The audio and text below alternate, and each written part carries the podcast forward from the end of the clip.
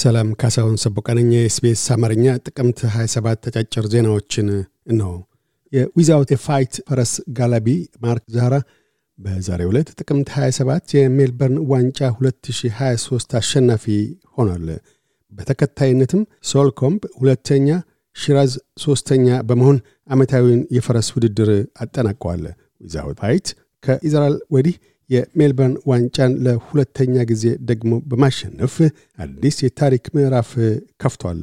ድሉ ጋላቢውን ማርክ ዛራም ለሁለተኛ ጊዜ የሜልበርን ዋንጫ አሸናፊ ባሕረ መዝገብ ውስጥ አስፍሯል። የአውስትራሊያ የወለድ መጠን ከአራት ነጥብ አንድ ዜሮ ወደ አራት ነጥብ ሶስት አምስት ፐርሰንት አሻቀበ። ጭማሪው በብሔራዊ ባንክ ካለፈው ዓመት ወርሃ ኤፕሪል ወዲህ ለ13ኛ ጊዜ የታከለ ወለድ ነው። ብሔራዊ ባንክ የወለድ ጭማሪን ተከትሎ ባንኮች ሙሉ ወለዱን ወደ ተበዳሪዎች ካሻገሩ ባለ 650 ሺህ የቤት ተበዳሪ ወርሃዊ የወለድ መጠን ጭማሪ በ110 ዶላርስ ከፍ ይላል። ጠቅላይ ሚኒስትር አንቶኒ አልባኒዚ የቻይናውን ፕሬዚዳንት ሺጂንፒንግ አውስትራሊያን እንዲጎበኙ ጋበዙ። አቶ አልቤኒዚ ለሺ ግብዣቸውን ያቀረቡት በቻይና ጉብኝት እያደረጉ ባለበት በትላንትናው ዕለት ነው።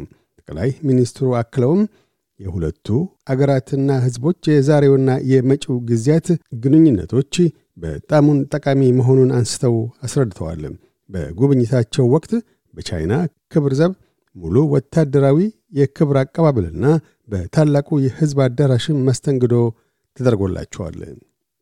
የተባበሩት መንግስታት ድርጅት የጋዛ እስራኤልን ጦርነት አስመልክቶ የፍልስጤም ግዛት የሕፃናት መቃብር እየሆነ እንደው በማመላከት የተኩስ አቁም እንዲካሄድ ጥሪውን አጠናክሮ አሰምቷል።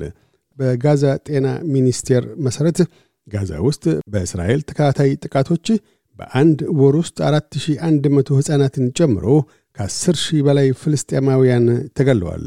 የዛሬ ወር October 7 የሐማስ ሚሊሺያ ቡድን በሰነዘረው ጥቃት 1400 እስራኤላውያን ሲገደሉ 240 ታግተዋል።